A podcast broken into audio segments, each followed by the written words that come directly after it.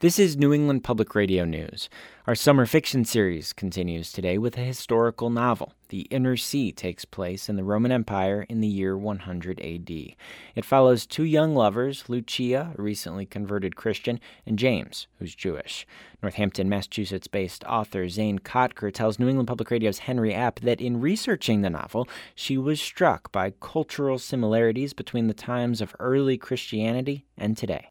There was a flux of cultures, cultures coming together, and um, a lot of choice in terms of religion, say, as we have now a kind of religious buffet out there. Mm-hmm. And they had the same thing because Rome didn't care what your religion was so long as you would pour wine and incense to the Roman gods on great occasions like the first of the year or the emperor's birthday, and you could keep your own religion so long as it were a legal religion.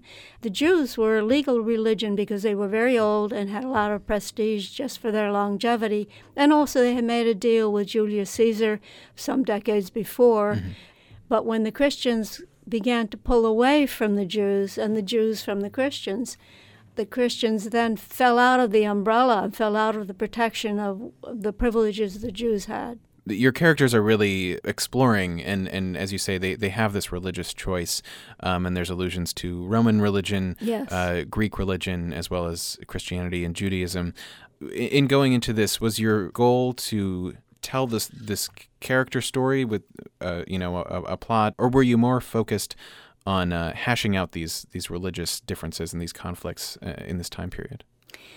I was drawn to the time because I wanted to know certain things, and of course, I didn't have the characters; they had to come out of my research.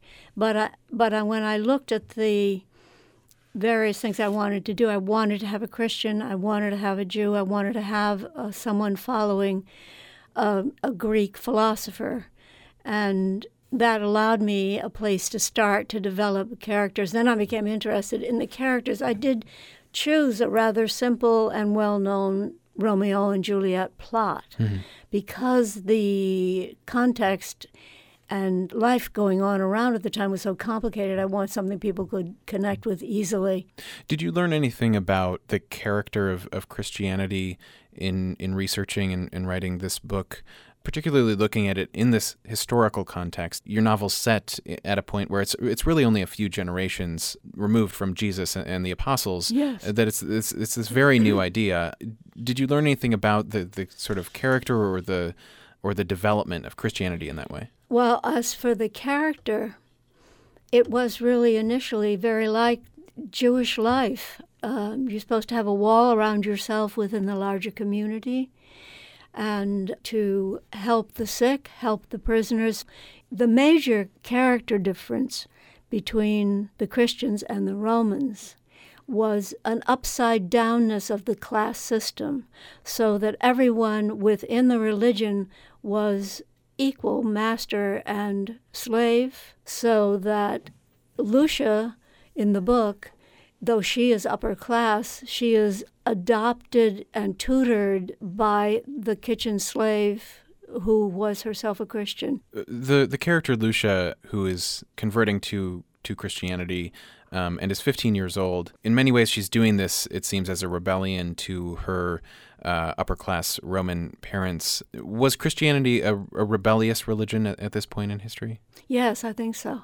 When the Christians called Jesus the Son of God, it you can hear why they did that, and that is because the emperor himself was often called Son of God if his father before him as an emperor had been deified.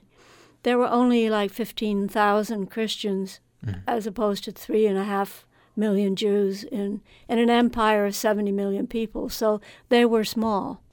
Uh, just finally, um, what do you think can be learned from this period in the religious conflicts that we still see all around the world today?